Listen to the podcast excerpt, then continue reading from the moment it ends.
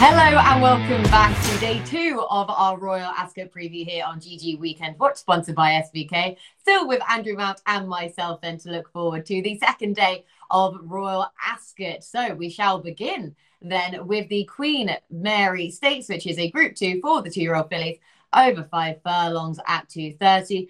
Not much to go on, of course, but plenty of likable fillies that we've been keeping tabs on this season anyway. So, Andrew, kickstart day two with your Queen Mary selection, please. Uh, dramatised has got to be involved, given that impressive uh, Newmarket win in April when um, she messed up the start, still managed to win by four lengths. And um, there was uh, Maria Branwell as well, was another one that I was particularly keen on, who uh, upset the favourite at Sandown last time out. And she's one of these James Garfields, uh, sire um, you and I have talked about a bit. You can mm. back all of them and make a profit.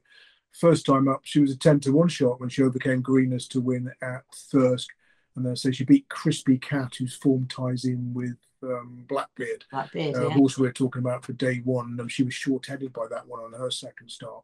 So uh, I think that was quite a performance um, in, in, that Sandown race. Six and a half lengths back to the third. That was the uh, um, the listed national stakes, and that that form um, you know often uh, proves key at Royal Ascot. So I'll go Maria Branwell over dramatised, uh, but those were the two I was looking at. Oh, he stole my thunder with Maria Branwell, Andrew. Yes, hmm. completely. I'm glad you agree again, though, and I'm glad we're on the same page again. But yes, it is Maria Branwell then for me as well. So we're doubling up. So sorry to put the curse on you, Andrew.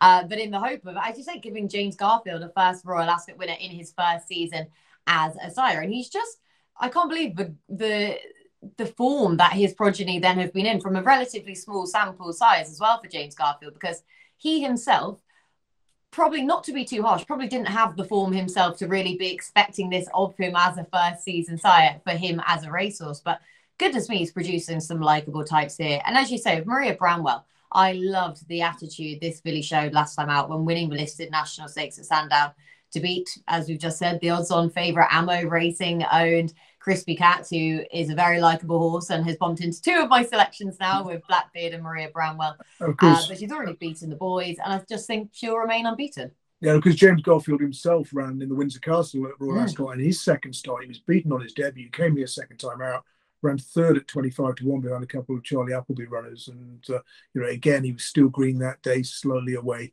Um, so he, he, probably he left the impression he, he, should have won more races than he actually did. Yeah. Stud, stud fees four thousand euro, but I can see that going up next season.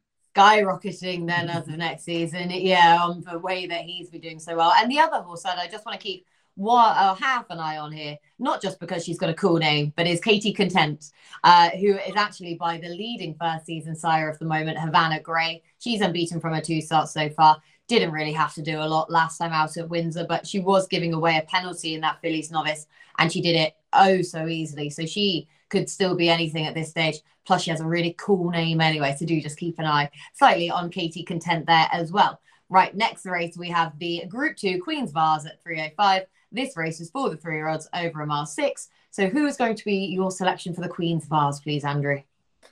Um, probably whatever Aidan O'Brien runs, which is a bit of a cop out. But you know, you, you look at the, the, well, the last ten years we've had nine renewals. We've had um, um, he, he's won it five times. He's had the second on three occasions.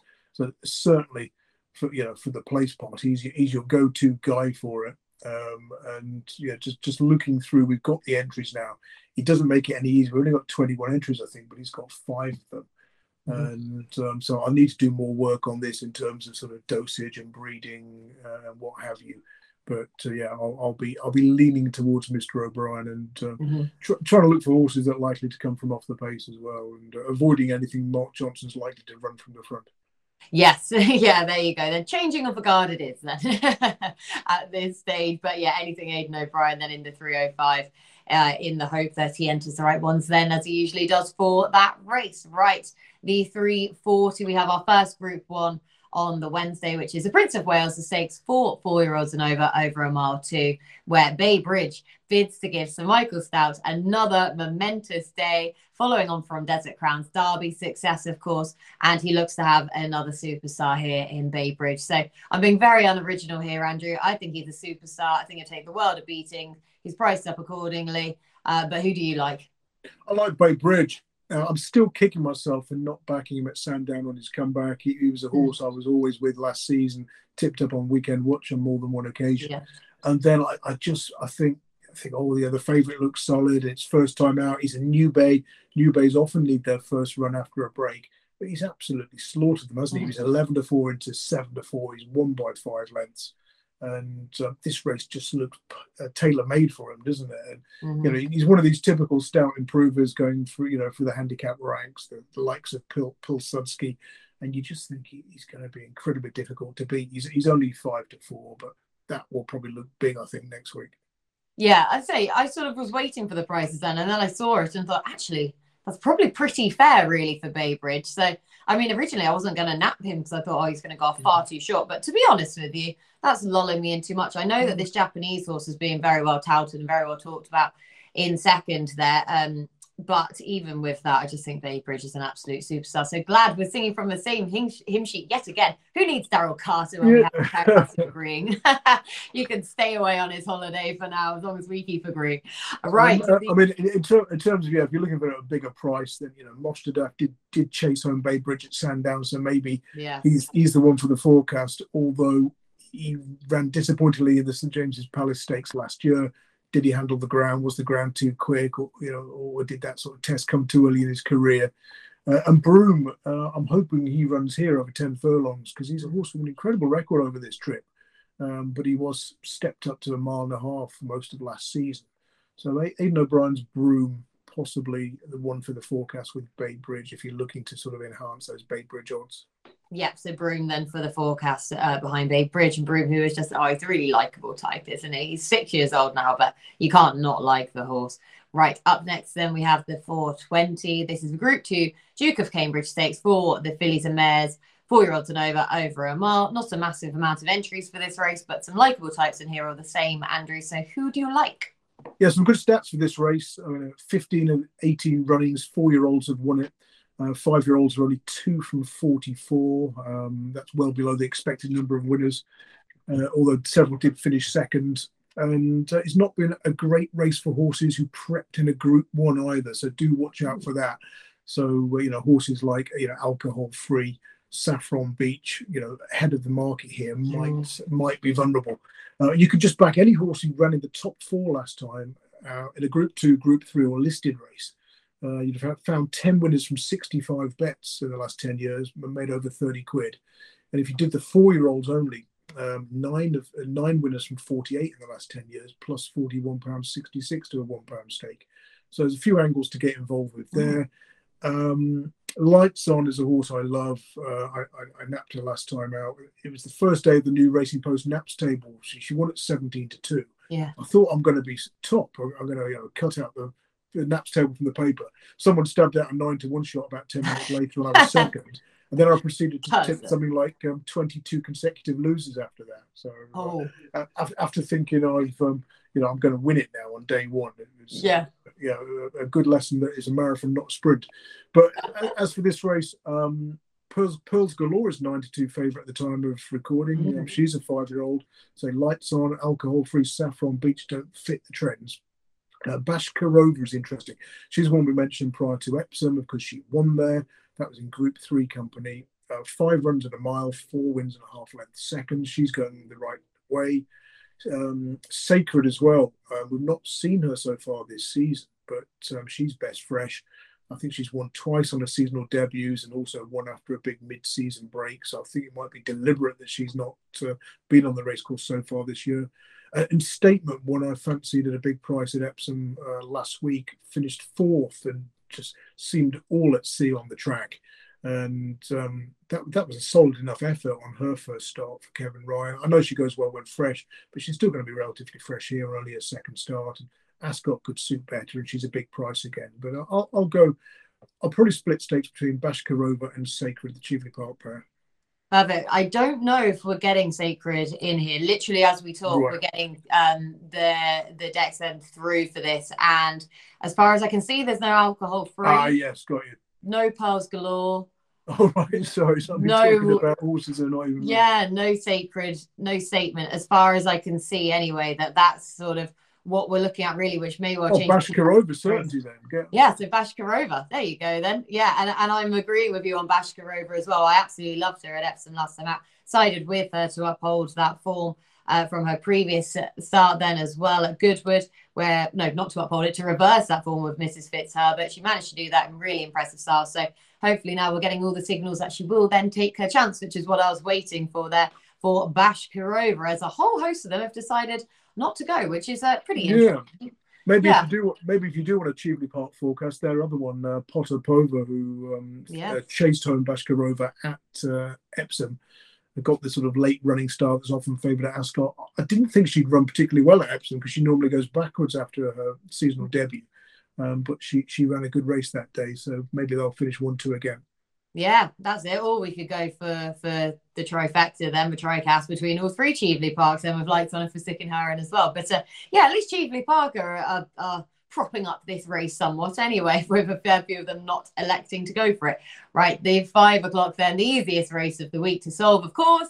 This is the Royal Hunt Cup, which is a heritage handicap for three year olds and over, over a mile. Wide open race this is, but at the time of recording, it is Dark Shift who heads the betting. But Andrew, nice and easy one for you yet again. Who wins the Royal Hunt Cup?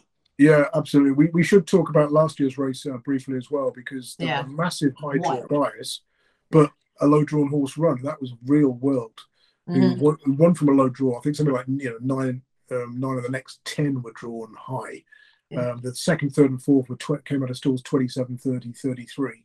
Uh, Real World was running off 94, is now rated 118. So he was a handicap snip, won by almost five lengths. So obviously, have a look at what's gone on in days one and two with regard to the draw, because that might help narrow it down nearer the time. I mean, Magical Morning was well drawn when um, eighth in this last year, um, but he's. I, I still give him a chance here. He's got a touch of the Mr. Wagyu's about him. He seems mm. to be hmm. best in June and July. He's only ever run uh, one in those two months, four wins from eight starts. Um, possibly he'll regress now he's had a couple of runs because he does seem best on his first couple of runs each season. Uh, after his third or, on his third or subsequent start, he's naught from seven, placing on a couple of occasions. Um, but yeah, I wouldn't rule him out completely. Certainly one for the play spot if he gets uh, a favourable draw. But Beringer, um, again, is this one that's um, made the cut at the five day stage for Alan King? Yes, he has. He's number 14 um, there. Yeah, Beringer.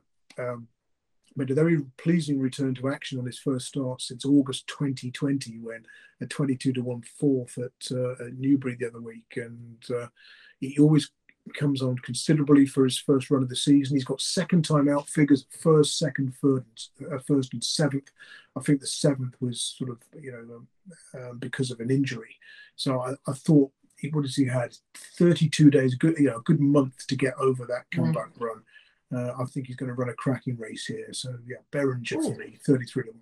I was going to say 33 to 1 Beringer, which is a lovely big price and in a, in a very tricky race. So, like I say, but do just bear in mind with the draw because we know what can happen then with the Royal Hunt Cup when we look at the draw from the days before. Like I say, not that it helped us find the winner last year, but even so, for everything else and in behind it, mm-hmm. certainly did for the next, like say, nine or 10 horses or whatever it was behind Real World. So big price then for the Royal Hunt Cup for Andrew. The next race we're going to be covering, it's back to the two year olds where we have the listed Windsor Castle Stakes at 535 over five furlongs so many connections will be trying to split their two-year-olds then between uh, the, obviously all the different races that we have on offer for the two-year-olds. So they might be citing this was their sort of reserve two-year-olds as it was really. So Andrew, more of these youngsters for you. Who is your idea of the winner, please?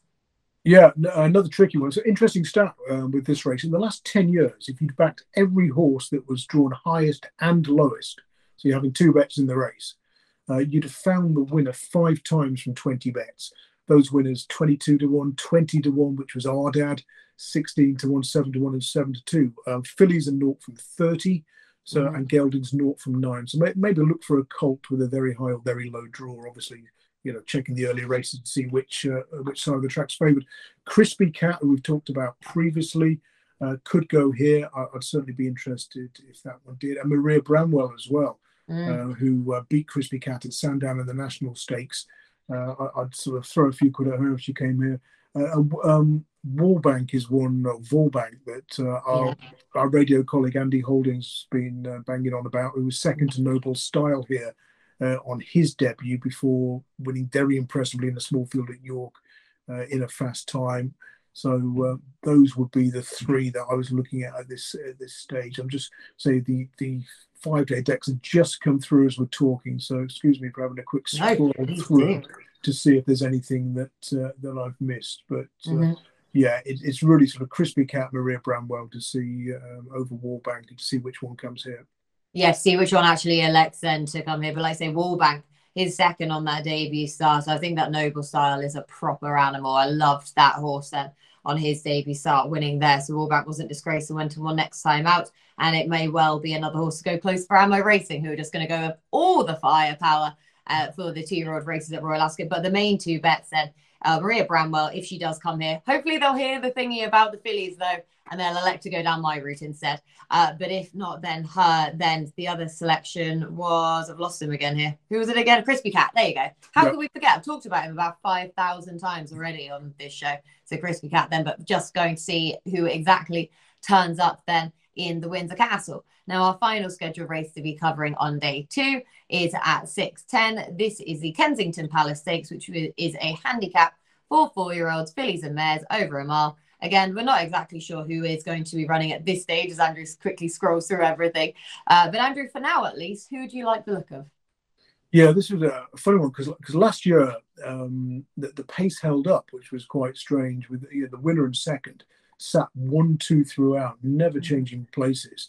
A sort of ten to one beat twelve to one. One of those Fion is running again, yeah. uh, and it's interesting to see William Buick's uh, already booked up for this one. He he won on this one albeit narrowly at uh, at Chester last time out. But it is one where I, would be sort of reluctant to tip that one without seeing what the what the pace uh, map is going to look like and how many uh, uh, sort of front runners we can expect. Rosemary and Tyne is one that um, um, I, I, backed at Lingfield last time out. Uh, so two runs ago, that was a Group Three. It was probably a bit optimistic, really. I think she was outclassed. She's since gone to Musselburgh run respectably on a track that didn't favour her come from behind style. Tom Marquand's on board, uh, Hughie Morrison trained. So Rosemary and Tyne to me at this stage. Oh, cool. Yeah, Rosemary and Time and is, is hopefully going to be a decent price as well. Let's say Tom Marquand already jocked up then to ride her as well over Fion, but do bear bear in mind with the pace map then as well for this race. As you said, it definitely came to the fore Lola Shogar and Fion, them stablemates in this race last year. That's the Kensington Palace Stakes. Andrew, your nap of day two, please. It's got to be Bay Bridge. I, I ah! don't, you know, no, no, normally when you ask me for a nap, I put up an eight to one shot. Don't you? Yeah. You sort of say that's not an, that's not a, you know, a sort of nap style price. But yeah, uh, I really fancy that by real world forecast on day one. I really fancy Bay Bridge on day two. I might have to double them up as well. See, this is when I thought I was like, right, Andrew will go for some long shot there. He always does for his naps. And so I'm definitely going to now be left with Bay Bridge quite comfortably, therefore, in the 340 in the Prince of Wales Stakes. Alas, not, but I may join you on that bandwagon. But if people want to dispute it, then I'll take my chance at Maria Branwell we'll run in the 230, uh, then in the Queen Mary, hopefully, potentially. But if not, then we're all on the Bay Bridge bandwagon. Outsider of the day, Andrew. It's got to be Beringer. Um, yeah. Yeah. Yeah. In the Hunt Cup. 33 to 1 then for mm. Beringer. And again, I've, I've copped out of this one. I'm checked out. I'm sorry. That's that's two get out of jail free cards for the mm. outsiders of the day because I'm not great at finding the outsiders anyway. The only time I am is in the handicaps and I still don't know what's going to go in them. So need to find out the draw for that though. So that was day two covered. Stay tuned for day three.